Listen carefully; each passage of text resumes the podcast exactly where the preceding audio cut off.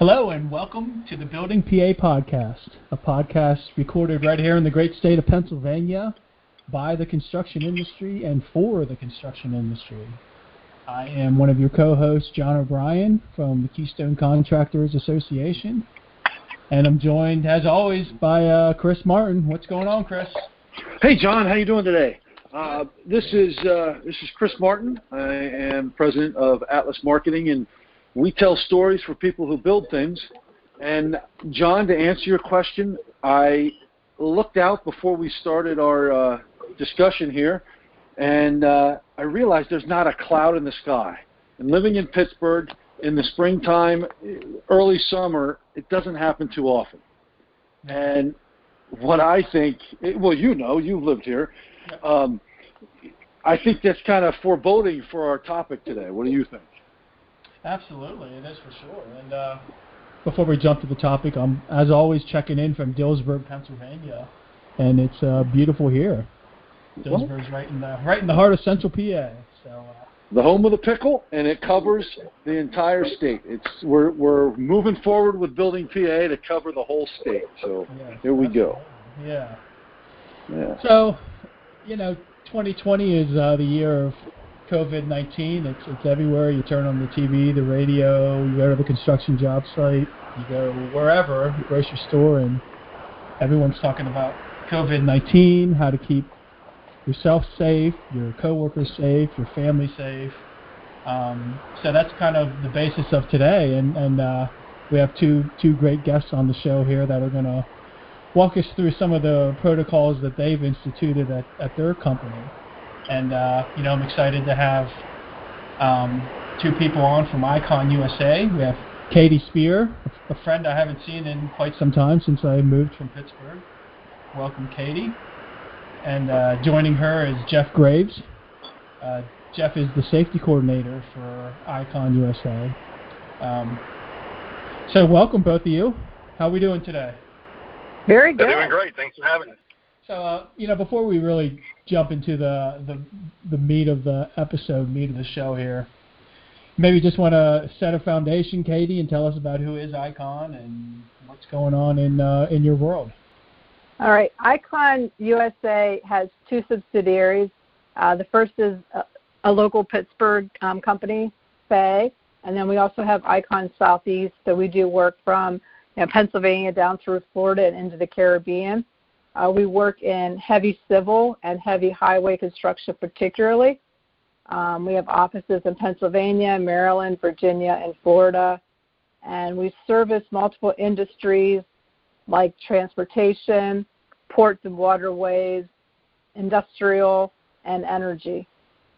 And as a management team, um, during the COVID, um, you know, we've had lots of different issues we've had to deal with. But most recently, it's the return to work. And what do you do when you have to yeah, return to offices or job sites on construction to help obey you know, the CDC guidelines for COVID 19, various different state guidelines for COVID 19 because every state has different guidelines, and you know, keep our projects ongoing, maintain safety of our workers or subcontractors and vendors, and the general public. And uh, what we'd like to share with you today is one of the solutions that we've come up with that we think is kind of novel. And uh, with that, I'll turn it back to you. Awesome. Yeah, we're, uh, we're excited to hear about it. Um, I've reached out to a lot of different contractors. You know, we've been working with the administration, DCED, labor and industry, and you know it's the safety of the worker that's that's most important to us and to the government and you know contractors like Icon. And I've heard from various contractors that have a pre-screening process, and it's it's paper intense. You know they have daily daily logs that workers have to sign off on. Um, you know spreadsheets and, and data and all this different data is collected from the papers. So I was just wondering, you know, Jeff, if you want to run with it and talk about how you guys are handling the, the pre-screening process for your offices and, and job sites. Absolutely. Um, as Katie mentioned, uh, we operate in several states. Um, I'm one of a um, one of a team of safety professionals that we have. Um, I'm primarily in Pittsburgh, but we have others that travel uh, different states and some that are actually based on Florida and Virginia. So as the COVID-19 um, uh, situation progressed, uh, so, uh, some of our jobs were able to continue working uh, based on the nature of the activity taking place, and some of them had to stop due to the new mandates that were put in place. Mm-hmm. So as we started getting ready to go back to work again, it, and it looked like we were going to have some uh, changes in the in the situation, so the office could be staffed up and more employees could return to the job. We were trying to uh, uh, do exactly not what you said, and uh, was to get away from uh, the plethora of paper that was going to be generated. So when we start out, we had a three-page uh, questionnaire that was on paper. As subcontractors would come or employees would come, um, each employee would have to fill that out. And you know, one of the problems with doing that is you're passing on the clipboard, you're all handling the same pen.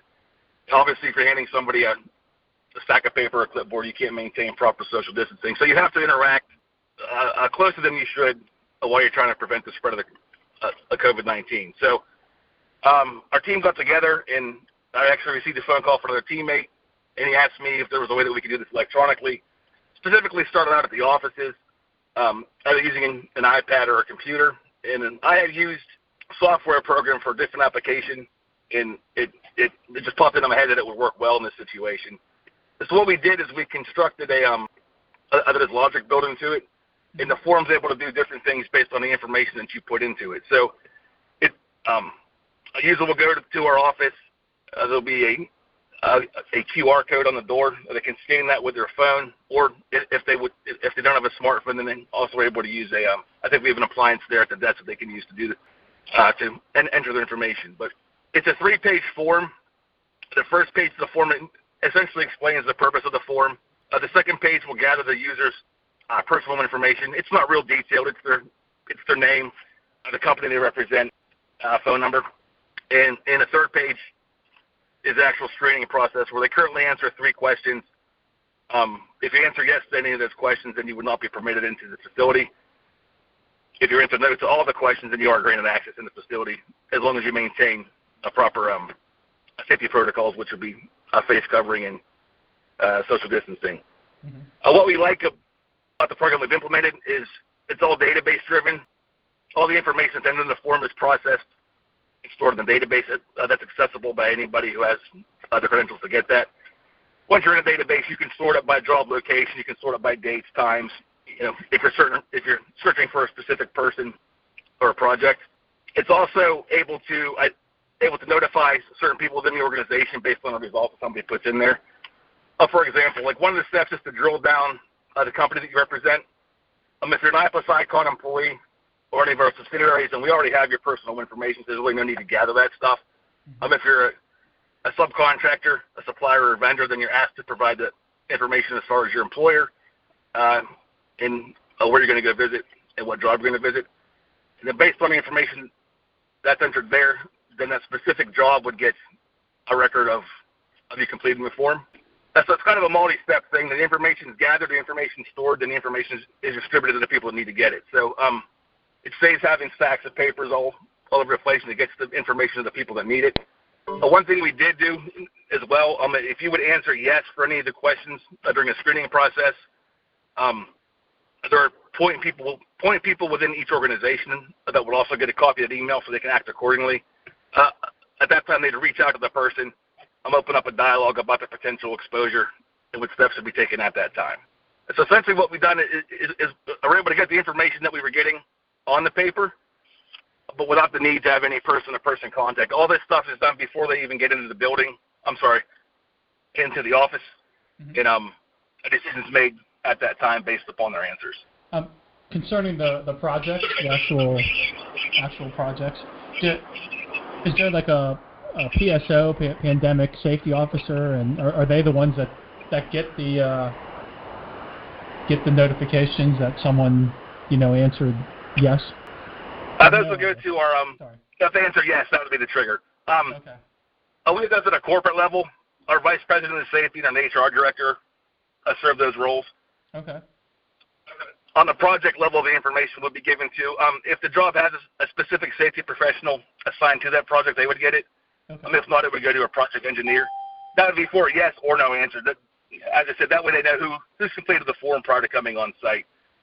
Um, it makes it very easy for distributing this stuff to uh, subcontractors instead of a piece of paper that has to be printed and then mm-hmm. either brought to the site and collected and then scanned.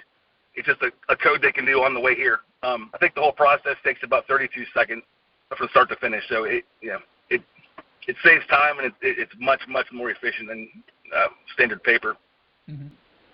Hey, hey Jeff. Uh, curious, did you, have you had any pushback from either subcontractors or uh, you know people visiting the offices?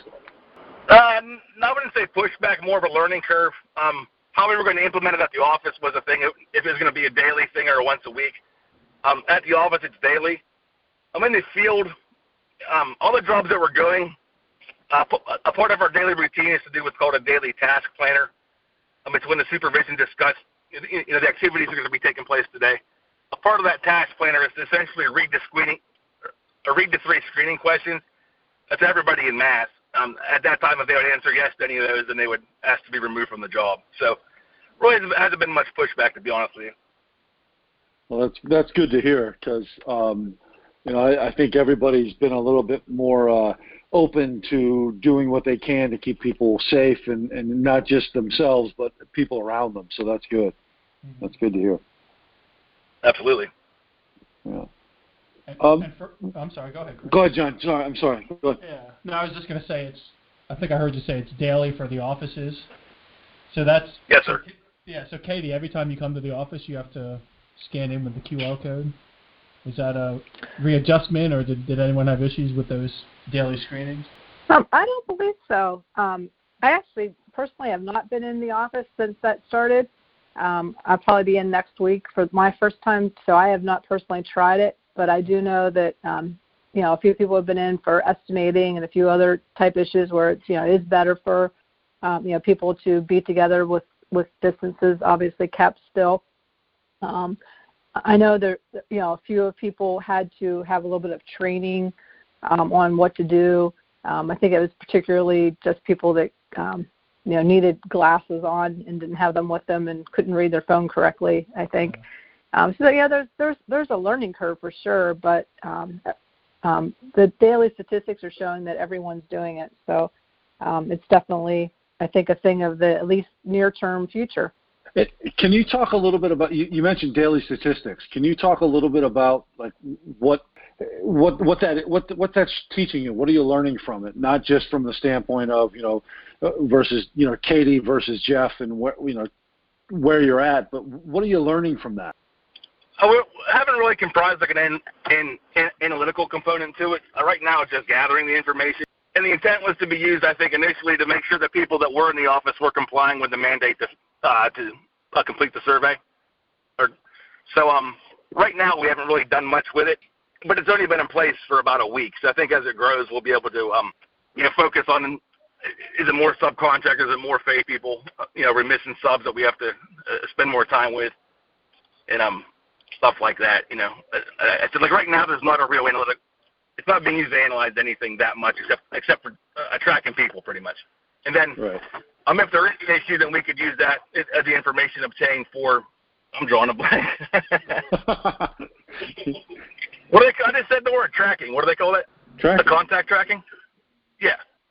Yeah. We'll, we'll be able to track um, if there was a person that showed up at one of our Virginia jobs that ultimately ended up testing positive, you could then take that information and see who else you know was at the Virginia office that day, and that gotcha. would help you kind of uh, connect dots if you ever had ever had to connect uh, source tracing. Mm-hmm. So yeah, uh, that would be the I think that would be the ultimate use for it. If there unfortunately was a positive a COVID a situation, yeah. then you'd be able to track people they may or may not have come in in close contact with during that period of time. Right.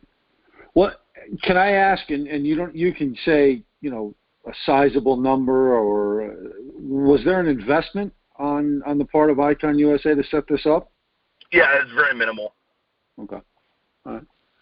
Um, and yeah, it's and extremely it, it's extremely affordable software program. So good, and that's good to hear. And the reason I ask is because some of our listeners, um, who, if you've just joined us, we're talking with Katie Spear and Jeff Gra- Jeff Graves. Sorry, I screwed up your name. Of Icon okay. USA, and we're talking about um, a resource that they've invested in to help their uh, office and job sites manage and track uh, employees as it relate as it relates to the COVID nineteen reopening or opening. But so so Jeff, let me ask you this then: as, as far as the the technology side of things, was was there a big learning? You mentioned learning curve earlier. Was there a big learning curve in terms of how to use the software? Um, help our help our listeners understand that a little bit more. Um, I've used it. I've used it in the past for other things. So um, for me, there wasn't but it's essentially a drag and drop interface. Uh, some of the logic can be confusing, but their uh, tech support there is really good. So um, essentially, you have two choices you can take. If you want to use the software, you can do a self-hosted, a self-hosted version, which means you buy the software package. You would have to install it on your own server, uh, maintain your own database, and all that stuff. Uh, uh, due to uh, due to the um, ease of implementing the other way, we chose to do the hosted route. So it's less than a dollar a day and that's for the um, uh, that's for the software license, uh, maintaining the database. That's for server space. That's for the encryption of the data in the uh, uh, site security certificate. So it's very affordable. And yeah, uh, your biggest investment, if you haven't used it before, would just be the time. Just the time. And after okay. it's done, it's done. Do, do you mind sharing the name of the platform that you're using? No, it's called MachForm. It's uh, www.machform.com. That's the URL. Okay. Um, yes, and I've been using them for other things for over 10 years, and I, have had no issue with it. So it, it just seemed like it afforded the uh, afforded another opportunity to use it for this. I definitely see uh, the impact of COVID-19 changing the way that we live our lives you know, from, from this point on. And a device like this, you know, an app like this could definitely be helpful. Do do you see? Do you envision expanding on on services like this, apps like this, where it could possibly, you know, take your temperature or something, or like do you see more uses for te- technology and and the and the new normal, as everyone calls it, the new normal, which I'm not, quite sure. I don't know if there's being. I don't know. I don't believe there's an interface to directly like take a temperature reading there, but um, if it was I guess an example would be if it was like a self temperature scan, you could you know you could enter that information and you can have it enter whatever, you can have it collect whatever information you can enter into it if that makes sense. But you okay. there's no inputs like from a, a thermometer that I'm aware of. You know there may be something out there that's commercially available that's designed specifically for that. But you know, this application, I don't believe would ever be able to do that without you actually like cupping in uh, 98.6 degrees or whatever your temperature exactly. would be. Okay. Uh, so you'd have to manually input it. Okay. Got it. Right, if it ever came to that. Yeah, it's, uh, it's a step in the right direction. You know, the more the more data that's easily usable, you know, I can only see it's a, uh, it's a good thing for the industry. Yeah. I, I like the fact that you can you can actually go back and quickly find specific people that may or may not have been impacted by something. Um, hopefully, you never have to do that, um, but uh, you know that's a that's a really solid tool there for, for the rest of our uh, rest of the industry. Um, in a way, uh, last question for you, Jeff and, and Katie as well. How is the application on the job site, or, or are you strictly using it for the office? Um, as I said, when we started this, uh, some of the job sites were already going, so those are the employees are screened during their daily like job debriefing or, job briefing. I'm sorry, but uh, for the subcontractors and vendors and suppliers. Uh, we've been using it for that because you can attach the QR code to an email uh, that can then forward it out, and then you can scan the you know scan the QR code and you can answer the same answer the same questions in a streamlined manner as opposed to you know the old pen and paper. But I think the application of this, you know, outside COVID, you know, you can use it for a myriad of things. So after you invest in the time to set it up, you know, what you wanted to do with it after that is pretty much up to uh, up to your imagination, I guess. Mm-hmm. Yeah, that's good. Well, yeah, like I mentioned earlier, uh, you know, I talked to a few contractors, and, and even last week, KCA had a had a Zoom meeting, and we had four different safety directors on, and I believe all four were doing the paperwork, you know, the paper trail as far as daily uh, screenings. Um, so yeah, I can definitely see the benefit of this app, and um, I'm glad you shared it with our audience today. So uh, this will help. Absolutely. I hope somebody else can find it useful. Yeah. And um, implement the same thing. Yep, absolutely. Thank you for your time today. Yeah, yeah. Thank you, thank you both, and Katie, thank you for joining us. I know you kind of dropped off there uh, midway, but you, like a trooper, you got back on. So thank you. uh, appreciate that. Um, but uh, again, this has been uh, Jeff Graves and Katie Spear with Icon USA, and you have been listening to Building PA podcast. Uh, other episodes of the second season of Building PA podcast are now or will be available or are available at buildingpapodcast.com. And please listen to episodes on any of the current platforms uh, Spotify, iHeartRadio, iHeartMedia, sorry, and Apple or, or your favorite platform because we're there. And uh, again, thank you. And th- again, that lastly, it's Mach Form, M A C H F O R M dot com. Is that right, Jeff? Yes, sir. All right. Well, thank you both for joining us. And John, as always, Yeah. thank you. Thanks, Jeff. Thanks, Katie. Take care. I thank you both. Bye.